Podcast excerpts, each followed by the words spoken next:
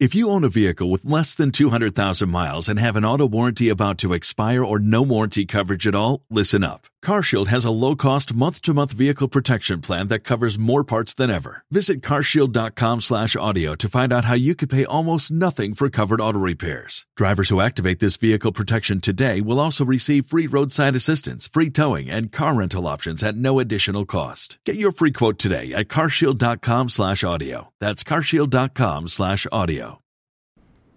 Hey, everybody, this is a quick reminder that if you go to Watching the Throne on iTunes and rate us anywhere from one to five stars, and then you take a screenshot of that review and get it to us either through Twitter, we are at Kanye Podcast, or you email it to me at travis at watchingthethrone.com, you will get entered to win My Beautiful Dark Twisted Fantasy on vinyl, or I guess any format you want it on, maybe CD, maybe it's on cassette somewhere, I don't know. But if you do that, you will get entered into a contest with everyone else, and we will pick a winner in the next month or two. Uh, so good luck. Everybody want to know what I would do if I didn't win. I guess we'll never know.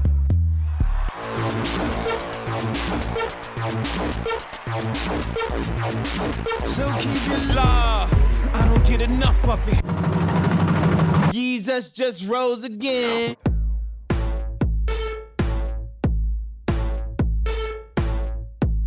Listen to the kids.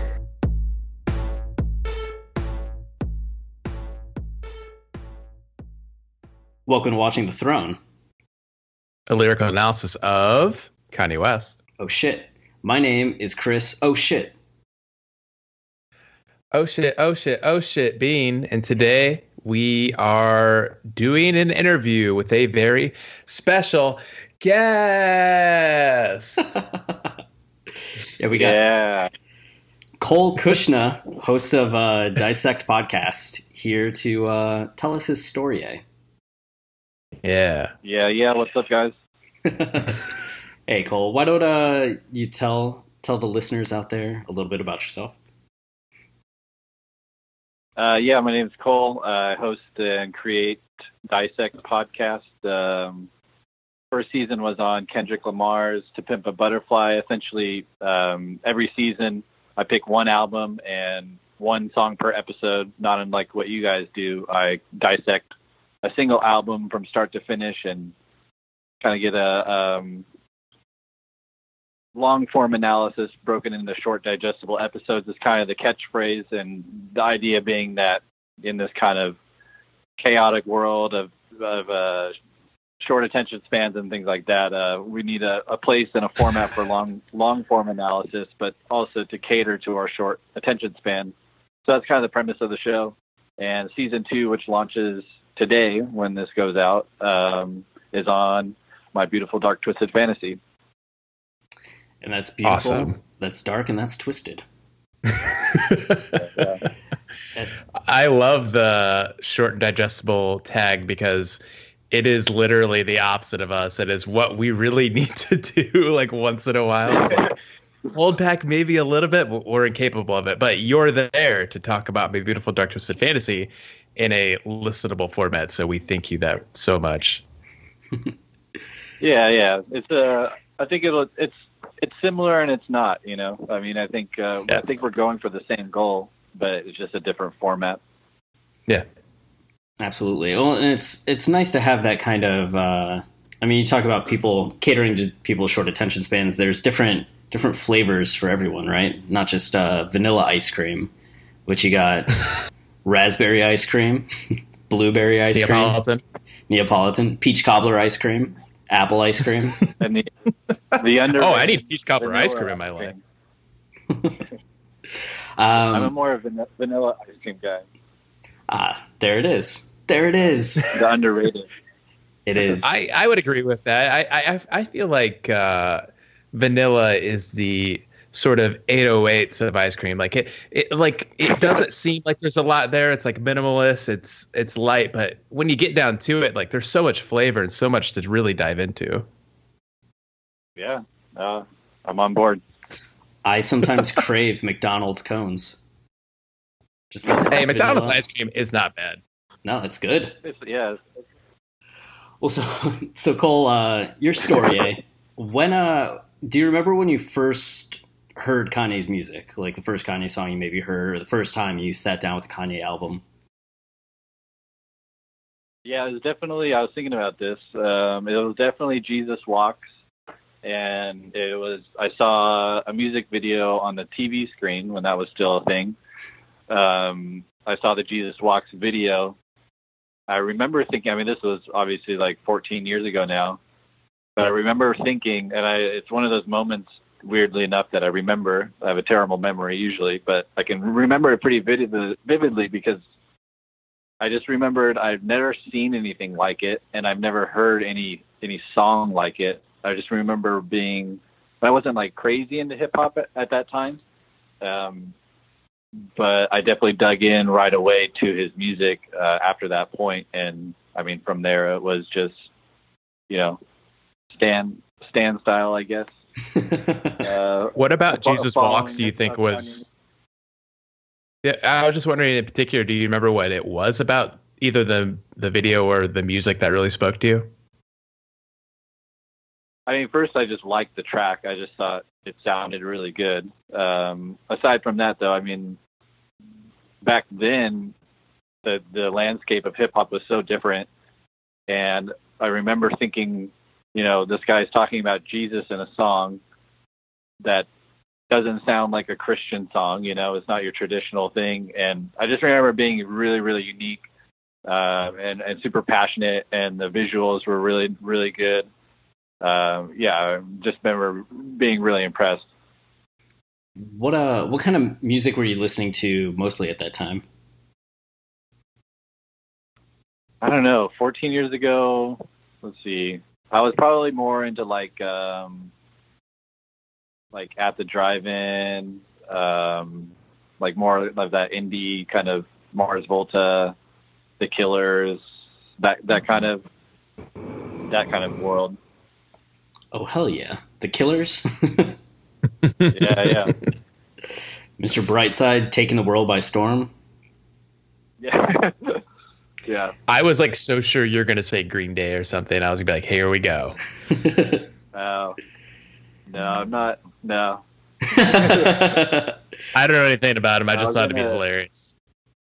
Yeah, no, I was in an indie, indie rock band at that time, so it was, it was yeah. At the drive-in, Mars Volta was kind of my my wheelhouse. Sure. So you said uh, it created an instant stand when you heard that. Did you just go? Do you remember running out and like just grabbing College Dropout, devouring it, and then just being kind of uh, looking forward to all the albums that came out after that, or was there any kind of gap between liking College Dropout and just a little bit more casual following that with the rest of the albums? Yeah, I mean, I remember my my most vivid memories. I definitely remember when like late registration hit, um, but mostly I really remember the graduation rollout um, pretty vividly. And I mean, I was buying the albums on the first day type of type of fan. um, you know, purchased my physical graduation so he could beat Fifty Cent type of thing. Um, and then I mean, 808s was what really put me over the edge in terms of I mean, his artistry was always shown, and he was definitely carved out his own niche uh, and created an influence with the college trilogies. But when 808 hit, that's kind of when I was fully on board with him. Um, I just love that.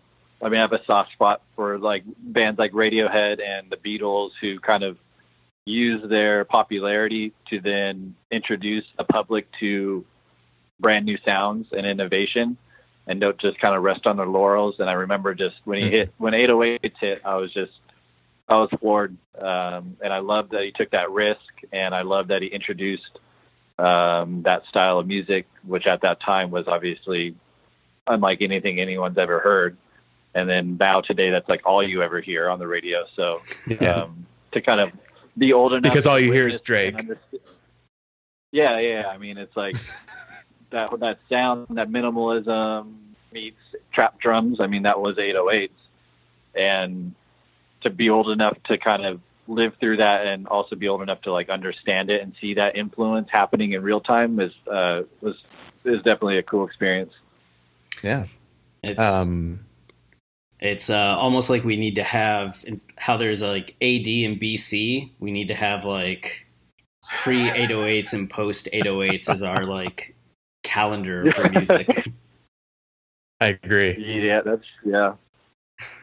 Was there a Yeah, song on and then 808s in ironically- particular? Oh, go ahead. Sorry. Uh, I was just going to say, ironically, I kind of fell off. Um, I after 808s, I I went to school for music composition, and basically, I turned my ears off against everything except for classical music. So I fell out of touch with like I don't remember the the rollout of My Beautiful Dark Twisted Fantasy so much. I remember Good Fridays and stuff, but I was like passively following it um, until I got out of college, and then I kind of had all this new music to rediscover, uh, like after watching The Throne and stuff, and then I kind of got back on track with what was happening in the in the modern world. Were you studying classical music?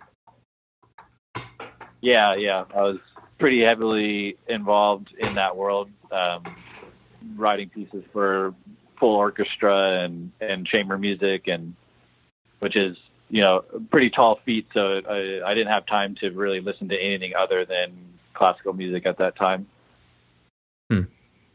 Is there some sort of crisscross happening between what you love about classical music and what you love about Kanye? Is there somewhere in the middle where they meet and you're just like, they're doing something on some level for you that really works?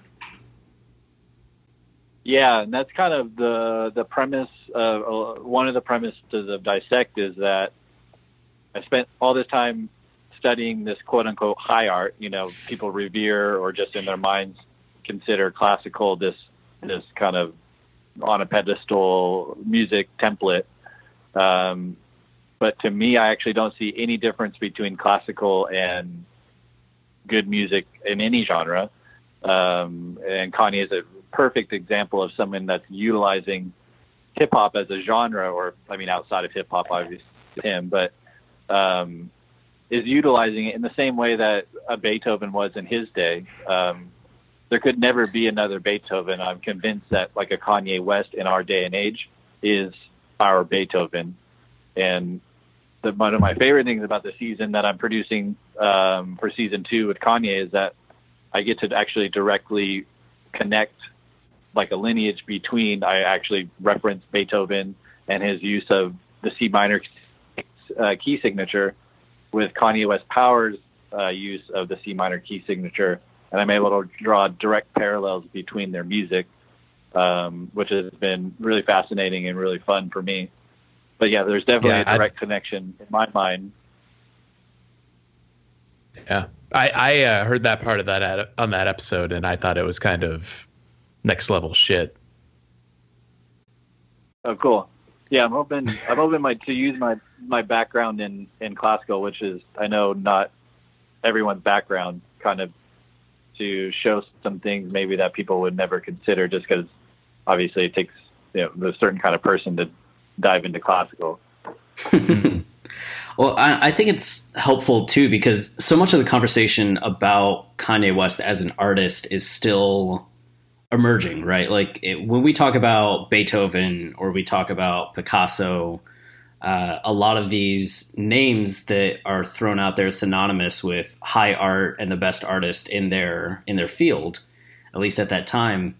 Um, so much of the scholarly work has been done. Uh, a lot of the debates and conversations that were uh, molten at the time have cooled and formed the landscape of understanding that this person is the great artist uh, and their personalities kind of fall away. It's just the artist that remains.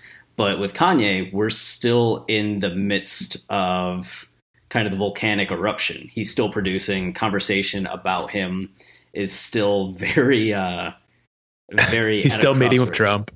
Yeah, uh, creating like a very interesting landscape when it comes to talking about Kanye, which is why I think uh, what you're saying about being able to make connections between Kanye and these artists that are very well respected, like Beethoven, in that sense, to show that kind of lineage adds to the conversation that is what kind of artist is Kanye and what kind of artist what's his legacy going to be? Like we're shaping that legacy. Yeah, and I, I also think, you know, music at its best is representative of its time. So you can use Beethoven's music, for instance, um, to learn about the history of what was going on during that time um, through his symphonies, which, you know, a lot of them directly reference the politics and that landscape that was going on. And that was also the only genre of music back then. I mean, or that was the main genre. And now we're living in an age where hip hop is the main genre. I don't know if you guys saw that study that just came out, but you know, hip hop is the most popular music in America right now. And we're not going to look back. We're going to look back on this era, or, or the people ahead of us are going to look back on this era, and they're going to be looking at hip hop, and they're going to be looking at Kanye West and Kendrick Lamar and Jay Z as the people that are representing this time. Um, and I don't think it has anything to do with genre. I think it has to do with relevancy and just what people were actually listening to at that time. Yeah, I, I think that's so exciting just because I we just talked about this in an episode, but hip hop is still so young. Like it is so young compared to so many different forms of art and even styles of music. And it, we are like I think in this period where even though rap was great and did great things in its early days in the 90s like it's really reached to me a kind of a pinnacle for it as a form of art and Kanye kind of really represents that transition. You know what he did with 808s and Yeezus and now what he's done with the life of Pablo it, it really transcends what we thought hip hop was and has brought it to this new territory and to think to be able to look back that in like 50 years from now I think is going to be kind of mind blowing Yeah, I I, to- I totally agree. What um so you're in school uh, for musical composition, working heavily with uh, classical music, composing it, listening to it. When you said you emerged and had all this kind of present day, modern day music to listen to, um, did you view Kanye's earlier albums in a different way than you had before? Yeah, yeah, uh, that's interesting. I haven't really thought about it that way, but I definitely there's like almost a nostalgic quality to them where you hear them with fresh ears. Obviously, you're you're thinking about the the memories that you're making during that time, um, but then also you get like a not antiquity, but it's like you know that kind of that style of music isn't being created, and I don't know if it could be created again.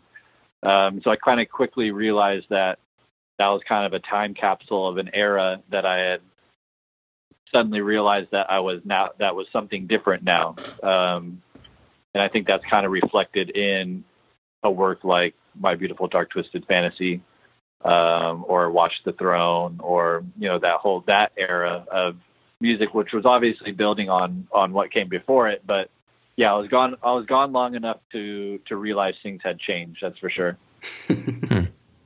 I, you came back into everything too with my beautiful Dark twisted fantasy out like it was ready for you that must have been really crazy for you and it's probably weird to think about now because you're doing an entire season on it in your podcast like do you remember what it was like hearing that album with fresh ears when like the world had already been consuming it for a while yeah i was kind of pissed at myself it's like how did i how did I miss this? Like, I mean, from just the opening, the opening chords of just like, like I have never heard an album like this, and definitely not an album within the genre of hip hop like this. Like that, that first minute of that song of Dark Fantasy is just, I mean, if that's not a wake up call to something really special, then you know, I don't know what is.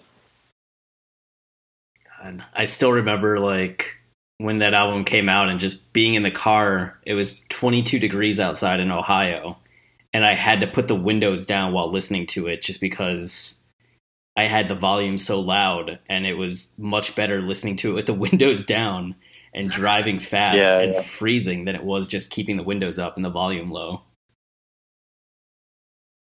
Yeah, that's awesome. kanye keeps you warm like Campbell soup. Yeah. It's, it's like he has those strong arms around me. Oh gosh, I can only I can only dream. um, also, Kanye goes from this kind of nostalgic period into something that feels much more transcendent with 808s and then My Beautiful Dark Twisted Fantasy. Getting into Yeezus and the Life of Pablo, um, were you on board with those projects immediately, or are they projects that you grew to like over time that you still feel hesitant about? Where do you land there? Oh no, I mean Yeezus is my favorite Kanye album, hands down. Um, I mean, I remember when I was so excited when Yeezus came out. Like that, that is like tonally and sonically, that is like my kind of album.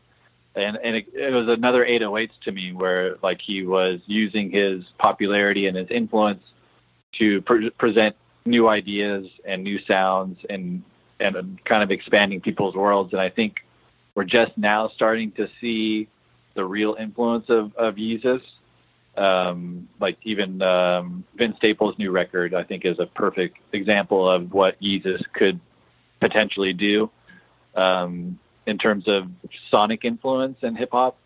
Um, but yeah, I mean that when Yeezus came out, that was that was a great moment for me. It was again another 808s, another kind of Kid A Radiohead, uh, another Sergeant Pepper moment in music history for me. Um, yeah, I just love that he was taking that risk, and it just sounds great. The narrative's great. I mean, there's that's that's my definitely hands down favorite Kanye record. My man. It's, uh, You're in good company. I just get I just got goosebumps like playing in my head. Not even like playing it, but just thinking about the opening seconds of On Sight and just like yeah. how iconic that kind of scrambled weird sound is. Ugh. Yeah, especially yeah. if you're a Kanye fan and you're used to a certain level, a certain sound from him. Even coming off my beautiful twisted fantasy, like even though that album is maximalist and a whole new sound, like Yeezus is almost like grunge in a way. You know, it's like it really grabs you in a way that you're not ready for. I think with Kanye, and I wish I had an immediate reaction to it. Like my my love for Yeezus is, was kind of a slow burn, and um, which I think actually just speaks to like how deep and layered it is. It takes time to really consume and understand, but I, I, that element of it to me is so transcendent and amazing that he could that he had the uh, bravery to go bravery jesus christ that to go to that point and really just like put out something that would literally never in a year, million years like play in the radio, like not be super popular, but really advances like artistic, uh, you know, movement and growth and all that. Yeah, and even with the like the installation pieces of the music video and the way that he released it, uh, and the cover art being like this kind of goodbye to CD or physical CDs. Um, I just everything about it was really thought out. I thought pretty pretty incredibly. Yeah. What a did you have any fear? Like, do you have fear that each time a Kanye album comes out, you may be like, "Oh no, I don't like this." no, I'm at the point where Kanye has done enough, and I think anything that I get from Kanye from this point on is kind of bonus. um, I mean, I like the Life of Pablo was probably the slowest um, like you called it a slow burn. That's probably how I describe the life mm. of Pablo, my experience. Once I understood what he was doing, I enjoyed it a lot better. Like the messiness of it, like I'm a very organized person. that record is a, is a beautiful mess. And once I got past that, the, and and that was kind of what he was going for or ended up going for. I don't know if that was planned initially, but um, once it became that, and once I bought into that idea, um, yeah, I've come to definitely love it as well. Hmm. That's interesting to me. I uh, I think a lot of my slow burn with Yeezus was that I didn't. I don't think I fully understood Kanye even to that point. Like, even though I thought My Beautiful Dark Twisted Fantasy was one of the best albums ever, and I had been running you know my running mixes were all just Kanye. Like Kanye was my life; it was everything. And I, but he wasn't really somebody I followed a ton, I guess. Um, and I think Uh. for the life of Pablo, it was more of a case where I had been following him so much, and I was in that whole Twitter mess when he was saying the album's coming out and then it wasn't coming out, and he was telling the world about like his album. Like something about it felt very unified, and I felt included in it in a way that um, I didn't. It wasn't a slow burn for me at all for the life of Pablo. It was like the second I heard Ultralight Beam, I was like, I, I had bought into Kanye saying, you know, this is the album of life. Um, and I was, I'm wondering, is that, is that a relationship you have with Kanye? Is he somebody that you follow and you, he kind of influences, I guess maybe, I don't know if it goes to the lengths of me and Chris are at where, where Kanye is like defining things in our lives and like we live our lives by Kanye, but is, do you follow him on that level and do you like buy into like his message and all that? Yeah, I think. Um, yeah, I'm probably not at your guys' level, just because I don't have the. I don't. I, yeah, I, don't, I have a daughter and a family and stuff, so it's kind of. Yeah. More important Yeah. things in life. Yeah, that changes a lot. I mean, um, but I would say I used to follow him really, really closely. I still follow him. I still know about his fashion releases. I know about his mess with Jay Z, and I know you know all that. I, I know all that stuff for sure. Um, Yeah. and you know his his influence on fashion and, and urban culture in general is you know that's something that I really respect, and I think that he doesn't get enough credit for in the general populace. Like when I ask, when I tell my mom or my dad how influential they that he is to culture, it's kind of one of those hard conversations. Um, Yeah. I don't know if you guys have that experience too, but Oh God! Every But- Thanksgiving dinner. oh, there you go. Yeah. I was I was getting Um, my hair cut and I got into like a a big discussion. It wasn't so much like an argument because I was like, she has scissors near my head. Like I'm gonna I'm gonna be calm about this. But she's just like, ah, I hate him. I hate him. Yeah. And I just have like a single tear rolling down my cheek. which is like yeah and that's a big that's kind of one of my big goals with this season um with dissect is like my first i always said that my first uh, kendrick lamar season was you know the goal of it was to make my mom a fan of kendrick lamar meaning that um if she would have heard her his music out of context just on the radio or wherever she would just instantly write it off because she doesn't like the sound of it but I think his music is much more than the sound of the music, and I wanted to present it in a way that would be accessible to someone like her. Um, that was kind of the goal. The same thing is with Kanye is that I think he's very representative of how we view and treat icons with disrespect or um, not having a lot of empathy or just they they become some they, they they become dehumanized, which I think is really dangerous, especially for artists that are giving us these beautiful gifts all the time. Yeah. Um, and so part of this season is trying to create empathy um, with Kanye, um, a sense of you know that he is human, that he does you know imagine yourself at the level that he's at and the pressures that he must deal with. Um, and I, want to I want to humanize Kanye. That's kind of one of my goals with the season, and I think that you know if my mom was the goal for for Kendrick Lamar, than my sister, who is an avid uh, Kanye West um, hater, my my goal will be to convince her. Love it. I I think that's a I think that's a good measuring stick because if you're just like trying to create a show to convince like the average fan, it's just like the average non-fan. It's like where do I start? But if you have that model in mind of like my sister being able to extrapolate from there, um, Yeah, and it gives a little bit of that that personal drive, which I think is a is a good lesson for anybody that's creating anything, just to kind of have um, a person in your life that you're making this for in a certain way that helps add that little extra bit of motivation. yeah. It's also I mean I don't maybe you guys feel this too, but it's kind of frustrating the stigma around him. Uh, it's like you can't, and I I even fall victim to it all the time. It's like you can't talk about him without talking about his personality, which I think is ridiculous. And you know, time will time will that'll be a positive in, as time goes by, and uh, history kind of proves that his quote unquote arrogance is was you know that'll be a footnote to the legacy that he that he left us. But living in the moment, it's it's very frustrating to have to deal with that anytime his name is brought up.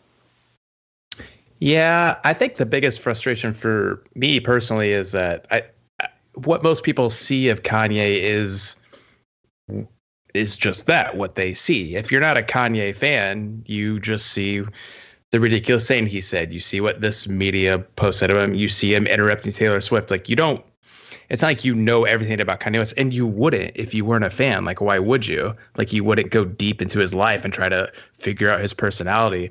And because of that, I think his personality is actually a little uh to, like it's not represented fully like as somebody who's following kanye at a stalkerish level i don't really have a problem with his personality i don't agree with everything he said just like i don't agree with everything chris says but like i don't you know i'm not going to talk about shit shit behind chris's back you know i, I it's just kanye is this like entity to me he's somebody that there's a lot of depth to him that the public just doesn't see, doesn't really care to see, and that's why it's kind of tough having that conversation with the, you know, casual, uh, somebody who's just casually sees Kanye who doesn't really look into him. It's it almost makes me wonder if the conversation is kind of worth having, which is a terrible thing to say because it's the opposite of what your podcast is doing. You're trying to introduce people to Kanye and kind of the beauty of it does. But to me, it's like I've been kind of um,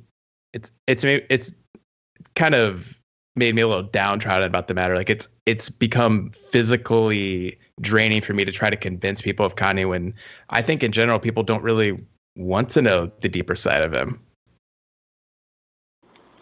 Yeah, I, I, I definitely see that. Um, I, I, I definitely agree actually. Um, and like, it's not like on my show, I'm like begging people to, to do it. It's yeah. more like, it's more, con- it's more convincing based on like journalistic approach, you know, like I'm not right. directly implying like, Hey, you should feel this way, but it's like presenting the material in a way that I think hopefully everyone could re- at least respect. Yeah. It's very NPR-ish. I think uh, I think what both of you are saying is exactly how the conversation probably needs to go because if you are trying to have more of that like hey you should like kanye because of this this and this most of the time people will push back like don't tell me what to like. Like no. Yeah. But uh, i feel like a lot of the information travis as you were saying is comes from headlines. But when people start to realize that Kanye has that background in um, like the arts and was writing poetry early on, was uh, off in China for a while and doing all kinds of crazy things that he and his dad would go to art museums all the time. And Kanye was learning about like artistic technique, that he was a painter and had a painting, like a scholarship to an art school for fine art and painting. Like, uh, those are the things that I think qualify in people's minds a bit more that he is an artist. But if you just see the headlines and you just think of him as a musician, um, and I don't mean to say musician is a negative term, but musicians are artists. But you think about like somebody like Pitbull, you know, like is Pitbull necessarily like? you take that back. He's a musician, but is is he an artist? Like, uh, I feel like not every not every artist is a musician. Likewise, not every musician is an artist. Um, yeah. Especially with the industry, no, I totally agree. Yeah. So people just yeah, being able to I, learn those facts about Kanye, I think, helps. Yeah, I definitely agree. I don't think of Kanye as a musician, um, really at all. I mean, that's part of what he does, but I think he's he's well beyond that, and you would just have to call him an artist in the same way that you'd have to call a Kendrick Lamar an artist at this point too. Um, what he's doing outside of music with visuals and, and concert performances and with Kanye fashion. I mean, there's just music is just one, you know, one area that he does very well. But at this point, it's just one area of what he he contributes. Yeah, and I think that'll be part of what we already talked about. How in 50 years we'll be able to look at Kanye and really understand him more. I mean, right now, I mean, I get it why you just look at him as solely as a musician because that's what he does. You wouldn't you know you don't you're not going to go like look up all his background and see that he loves poetry and you won't see that he's made a movie like that's on the level of Stanley Kubrick that he wants to make a video game you just know you know he interrupted Taylor Swift and fuck that guy yeah yeah yeah well so well it's interesting about his his story too and um just how he came up you know it's kind of interesting well you know when he came up gangster rap was, you know, the the, the subgenre of hip hop was the dominant sh- subgenre, and his story is interesting because it's like, but it's one I think a lot of people could relate to if they knew it. Was, you know, he was trying to fit into a world where his, you know, suburban kind of background was working against him, um, and he had people you know, literally making fun of him to his face and behind his back when they, he would rap for them.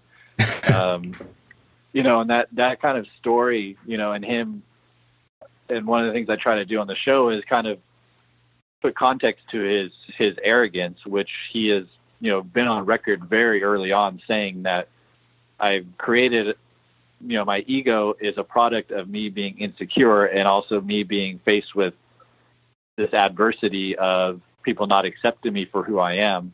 And he called it a force field you know, so his ego becomes a force field, and it's the only way that he was able to persevere through that and not accept defeat, um, which I think is a story that everyone can re- can relate to if they knew it.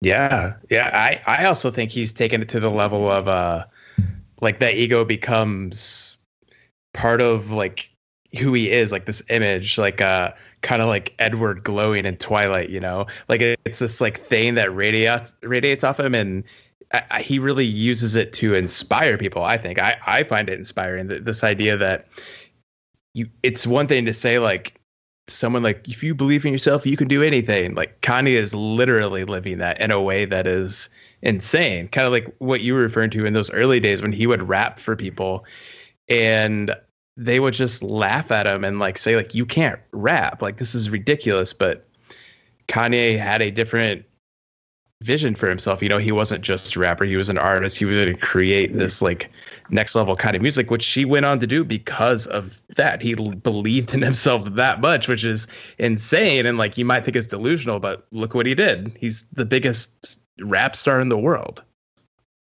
Yeah. There's also something to be said about the uh, the cultivation of celebrity in the way that he does. Uh, for most of the interviews that I've read and things that I've seen, the conversation is that when Kanye is off camera, behind the scenes, away from people, just with friends and family, he's not the kind of blustery, intense uh, Kanye that we see that goes onto the Ellen Show or onto the radio. Um, it's really interesting reading accounts from like his stepmom or his cousin or just other artists that have met him uh, and talked with him, and the image of the Kanye that they encountered versus the image of the Kanye that we see in the public uh, realm. I feel like that's a, a very interesting idea that a lot of the the ego that we see could also be not just force field but also uh, branding. Yeah, the Andy Warhol syndrome. Mm-hmm. Yeah, I, th- I think at this point he, I mean, he's a very smart guy, obviously, and I think he knows what he is doing most of the time in terms of what but what media buttons he's pushing at what time. That's pretty clear to me at this point now. So, getting into everything that you did for season two, all the research, all the interviews that you had to watch and listen to, um, I'm sure all the work that went into the show that doesn't even make it into the show, but helps uh, decide what does and doesn't. Um, how did your perspective on Kanye, even as a fan going into it, uh, shift or change or adjust, or what surprised you the most of the process?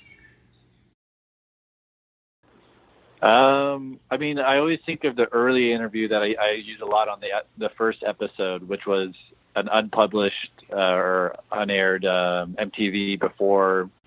I forgot what it was, um, which exact show it was, but they never aired it, and it was him right when he got signed to Roc-A-Fella, but hadn't broken into mainstream yet, and how eager he was to get out. Like he knew he knew he was going to be this person. He like it was in his mind. He saw it before anyone else. Um, and also just kind of reading the accounts of even from a very young age, at age three, I think it was, his mom said that like Kanye has been Kanye since age three. I, you know, this is not, this is this is who he is. This is not anything new.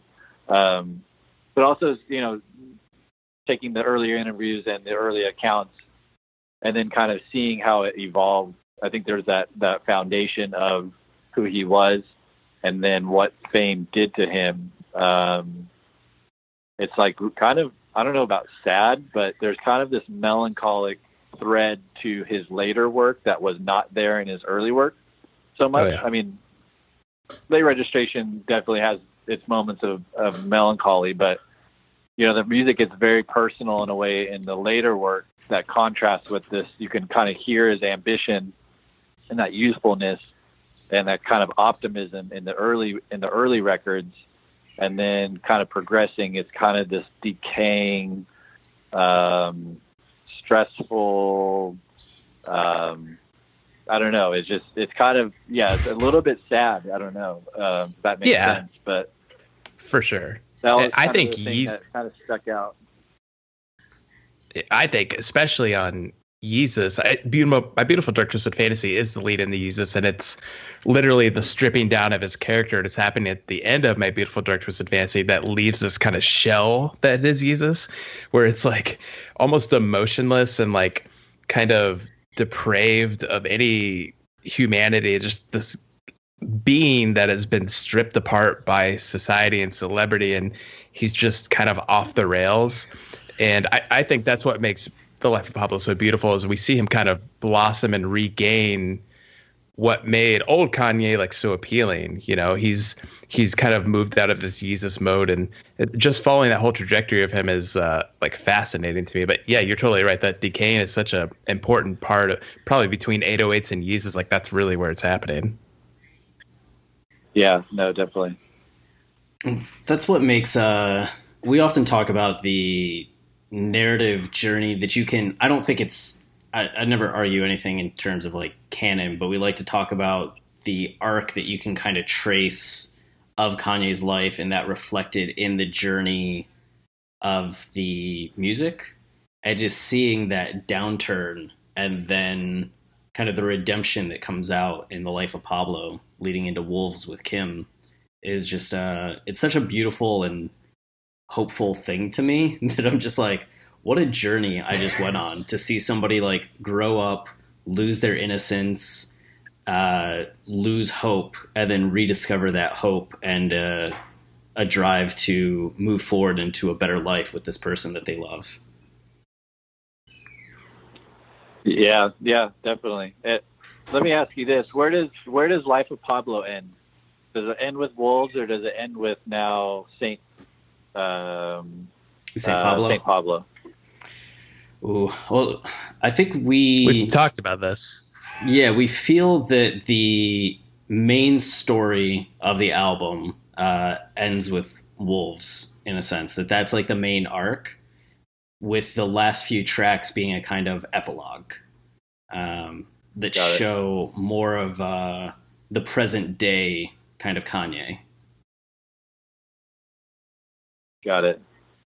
Especially since St. Pablo in particular is kind of a it was made after the album was done and it's kind of this this broad like uh you know standing on a mountain look at everything that's going on and kind of reacting to how the public reacted to his own album. It's kind of this.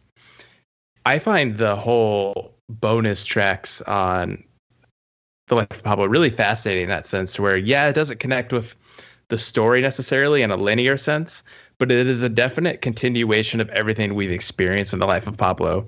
Like it's he's been born into this family life, he's grown up, he's discovered what it is to live a full life and then we get these god mode tracks where Kanye's really kind of like looking at the landscape, looking at his career. It's disconnected, uh, like kind of emotionally from the specific things in life, Pablo, but it's also looking at everything that you know those emotional tracks fed into of his career. It's I think it's really fascinating in a way like that is harder to define than the you know the narrative of Yeezus and the life of Pablo, which is so specific and exact. The epilogue tracks on the life of Pablo are kind of abstract in that way, and I I love that. I love that he went to that space and really did just in a way make bonus tracks like he calls them. Do you, do you guys think he's going to keep adding on to it? I hope so. that would uh that'd be interesting if he did if he continued to go back tweak add things um I kind of it feels weird to say I kind of hope not, but I guess I we have all these versions already of the album that it's what's why not have more? Um, but Yeah. I guess I'm more interested in seeing what he does next rather than adding more onto that one. Got it. Yeah. Um, but to what Travis is saying, I, I do kind of view it as uh, like between Ultralight Beam and uh, Wolves, it's like we get this story and then you see a book close if it was a movie, and then you realize like the character's been reading us this book the whole time of their life, and then the last ten minutes of the movie is just follow them, following them around at the present day. You're like, oh, interesting. Okay. Yeah, that's a cool way to, to view it. Um, okay, so what uh, what has you most excited about this season for people to hear and um, understand about Kanye or encounter? Do you have like an episode that you're really like excited for people to listen to because you think it's going to be the one that uh, kind of blows their blows their mind? Yeah, the one I sent you guys, uh, the Power episode, um, is probably the one. I, the whole the whole season's not done yet, but Power is the one right now um, that I hope that people can. I think it really exemplifies the depth of his work. Um, it was really hard to pack in everything. I mean, obviously, I'm leaving things out, but you know, I think it's like 40 minutes or whatever. But what I was able to pack in there and the connections that I drew to earlier music uh, with Beethoven and kind of unpacking the music video and how that plays a role um, with the interpretation of the just the song itself. Um, that's kind of the one that I think exemplifies what he is capable of doing, both musically, lyrically, um, and visually. It's a nice little package. It is a nice little package. which I didn't know. I didn't. nice little Kanye package, but yeah, I didn't really know that going into into Power too. And it's always, I'm sure you guys have the experience of thinking you know something about a song and then Oh, sitting yeah. down with it and realize and realizing that you like a lot of times I'll be like, well, this song probably doesn't have a lot to it, and then I'll sit down and be like, oh, well, shit, like this is my longest episode yet. Um, For I'm us, sure uh, experience. Oh yeah, I my earliest memory of that weirdly was "Breathe In, Breathe Out," which sounds stupid as shit. But when I think we went into the "Breathe In, Breathe Out" episode, like God, this is Kanye's worst song, and then Chris and I listened to it like a couple times, and we were reading lyrics, and then both of us sit there, we're just like, I think this is pretty fucking good, and we just found this like whole story that was like kind of foreshadowing new Kanye and like his ability to navigate this narrative. It was kind of amazing. Yeah, I But love it. I love that song for the record. Oh yeah, wavy.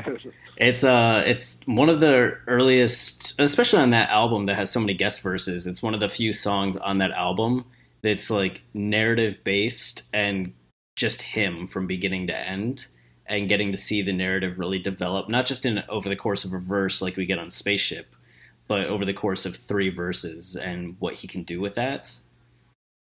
and uh, he does some Yeah. things, which is exactly what you noted in the Power episode. How he's able to morph um, the listener's impression of the song and interpretation of the song to really bring you to different emotional uh, plateaus and valleys that you didn't expect you were going to go. Like, damn, Kanye, damn. Yeah, I mean, yeah, that's a great. That in Power is just a great representation of that, just where the song begins and where it ends, and for not being a crazy long song. And he does it very. It's not. It's it's subtle too. I mean, that was a you know a radio hit, and to that's a feat in my eyes is to have a, a song with so much complexity, so much just sonic diversity um, but also maintain a pop sensibility is really, really, really difficult to do. And I think people underestimate how difficult it really is to create art that is also be, is able to be popular. Um, that's a, it's probably one of the hardest things to do in art. I wish I could experience that one day. um, well, so do you uh, do you have a top five Kanye songs that you'd like to share? I think I'm probably springing this on you. I could give you. I'll give you the top five that come to mind. How about Okay. that? And that's some kind of top five. Does that work? yeah, that's good. I think for me, I think uh, ultralight beam's the first one that comes to mind. Um, that is just a masterpiece, for in my opinion. Uh, I really like "I'm in It." Like that song Oof. is my jam. that, that's the one that I I'll listen to the loudest. Um, I don't know if that would put that in my top five, but that's that's one that's coming to mind. Um, Dark Fantasy. Um, see. How many is that? Four? Yeah, four. Yeah, I got three. I. I got it. It's like it's like walking into the the video rental store or the music store. oh God! You're just overwhelmed, eh, overwhelmed with choices, and then you go blank. Um,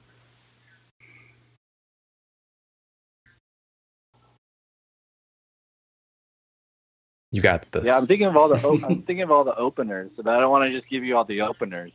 But openers are so good. Uh, is it something on Yeezus? Is it something on? Uh... Yeah, I think uh, spaceship is one that's coming to mind. Uh, that was a that was my favorite for a long time. Um, Can't tell me nothing is a is another one. I think I'm at five there, but um, you yeah, are. I mean that's that's a tough that's a tough question. yeah. yeah. Chris I- and I get to uh, carefully craft our list each week and as we go song by song, so it's a little easier for us. And don't be ashamed or be hesitant about including I'm in it. It was my number one for a while. Okay, good.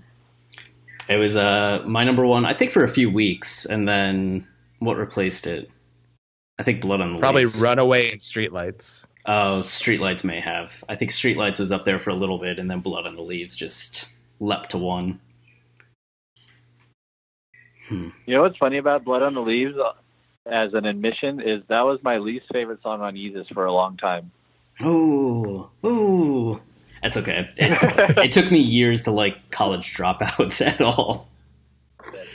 Um, Well, I well, that's funny because I I while I think Blood and Leaves is kind of so next level and it, there's so much to it that it's like impossible to not like it. Like it like I appreciate it on this level that is far above many Kanye sounds that I might like more. But with that said, I kind of have a similar reaction to Blood and Leaves to where I I think right now on the podcast it's my lowest ranked Yeezus song or second lowest ranked of the ones we've done because it I just think sonically it's not the headspace I need a s- you know I want to be in with a song it's it it's almost too I don't know how to describe it but it's just like it's almost too much to handle Yeah. I mean, did you guys see it live? yes. Yeah, I must That's have. I don't what- remember. It was one of the best songs when I saw him live. Oh, and you know, you guys know I was at the uh, Sacramento Meltdown, right? Oh shit. shit. I did not know that. How was that? it was like, you know, right right next to my my daughter being born and and getting married. It probably, it's right up there. oh, if fuck. you've ever, yeah, I mean the. If you've ever been in a room, the the biggest thing I took away was like me and my friend kind of we were on the we were on the ground level and then we went up to the bleachers and, and just sat and watched it kind of unfold after he walked off stage. But if you've ever been in a stadium, um, you're likely not to have, but that was kind of what was unique about it. The experience was that, you know, it went from just because he was like an hour and a half late to get on stage for one, so the anticipation was just like nuts in the room. So when he finally did, and then he brought out Kid, uh, Kid Cudi with him, it was just euphoric, orgasmic arena just going insane, right? So you're on this ultimate high, and then literally three songs later, he's doing this rant, which in the moment, like you don't realize what's happening. Obviously, you, you can't really understand what's going on uh, fully and the effect that it's going to have. Um, you know, I just remember actually thinking, like, is is he going to be okay? Like that was kind of my first thought because it was clear that something was something unlike the crazy Kanye that we're used to, is something different than that. Um, but then the emotion in the room when he slowly took a stage, you know, he was all the way across on one side of the arena. He didn't say anything as he was going from one side to the other. And then when he reached the other side of the arena is when he said, I forgot exactly what he said, but something to the effect of like the media is going to go crazy with this and then drops the mic. You know, the arena then goes just shock. Like what is, what's actually happening? Is he really walking off stage? Is he really, the concert really over? Then people start like crying, like literally people around me are crying. Wow. And then, and then it goes from that like kind of initial sadness to just anger. Like I, there was, you know, 10 minutes into it, there was a guy right next to me that like knocked over the divider on the ground. Like he was like took his shirt off and was like pissed, breaking things. Holy fuck. Like I, I honestly thought there was going to be a riot. Like it was that kind of vibe. Um, so just to be like, you know, within a 15 minute period to just experience, you know, 20,000 people kind of on this roller coaster of emotion was like, you know, just super fascinating from like a anthropolo- or anthropological kind of perspective. Yeah, Wow. that, that would have to be because, especially the personal perspective, it's not like you were just like a journalist there that's like covering it and you're like, oh, this is interesting. You're like there as a Kanye fan being like, what the fuck? But then having that disconnect to like watch everybody else, but then also having your own feelings come up in that matter and searching those and then observing again. It had to be such a strange, strange night. No, it was the the best thing was like people in Kanye shirts yelling "fuck Kanye." Like, the- Jeez. the carrot on top. Yeah, was uh, Kendrick's line just uh, ringing in your ear when shit hit the fan? Is you still a fan?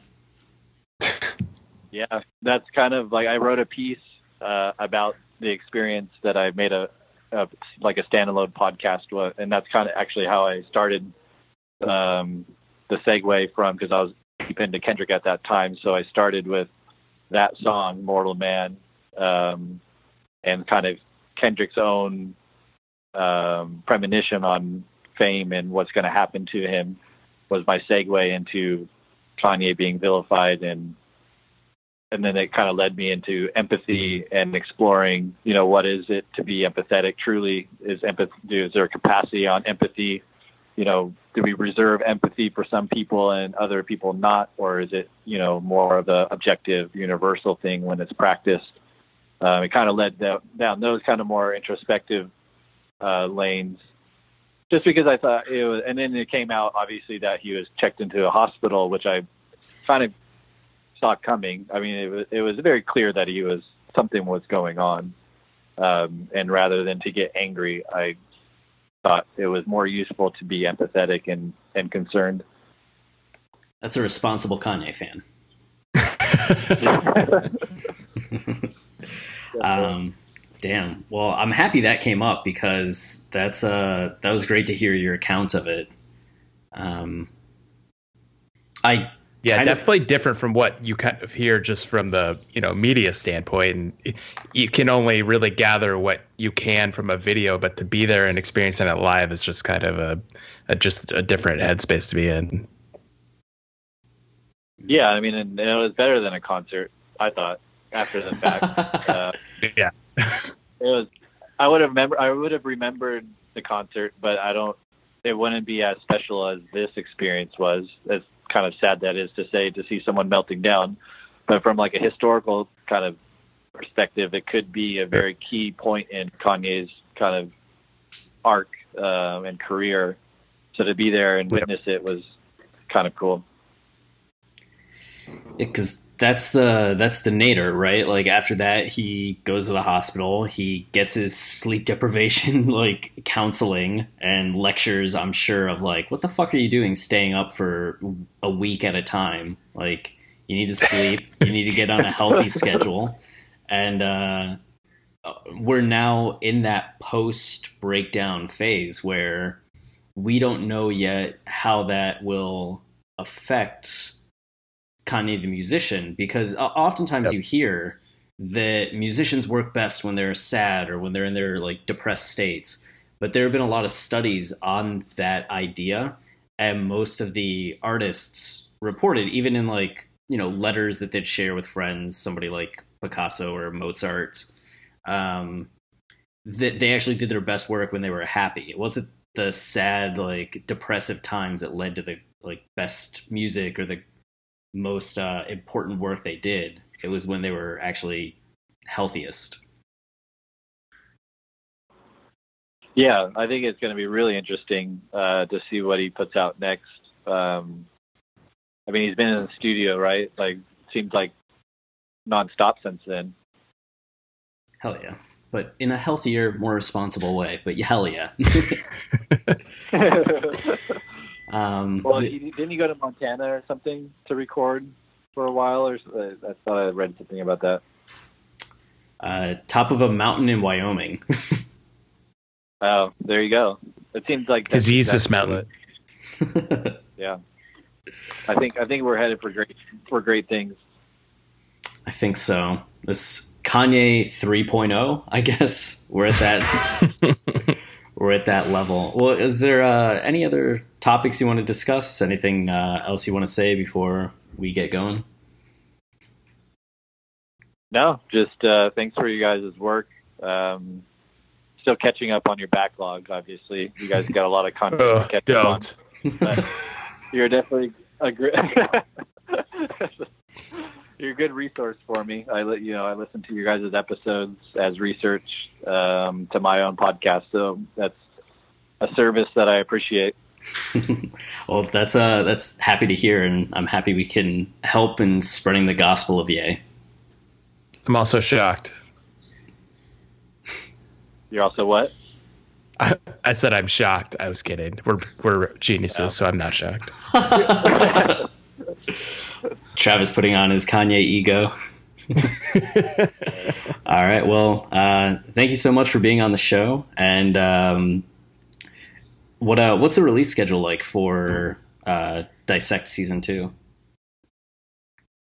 So yeah, this posts on Tuesday, August first. Uh, first episode will drop on Tuesday, August first, and it's a weekly installment. So it'll be every Tuesday, uh, a new episode. So it's three kind of preface episodes, and then on the fourth episode, we finally get to Dark Fantasy, and then obviously one song per episode, and there'll be a recap um, episode, and probably I'll do one just specifically on uh, the Runaway film also. Awesome. Fuck yeah. Well, looking forward to it, and uh, hopefully everybody that's listening to this goes and listens to that. It comes out the same day, so it really is a Tuesday. That's right. Tuesdays. Perfect. perfect. Perfect. All right. Thanks so much, Cole. Cool. Thank you very much.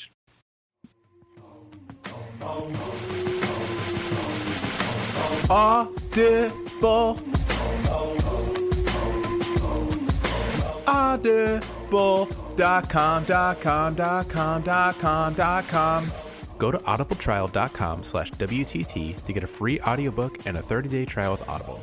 If you do, we'll love you as much as Kanye loves Kanye.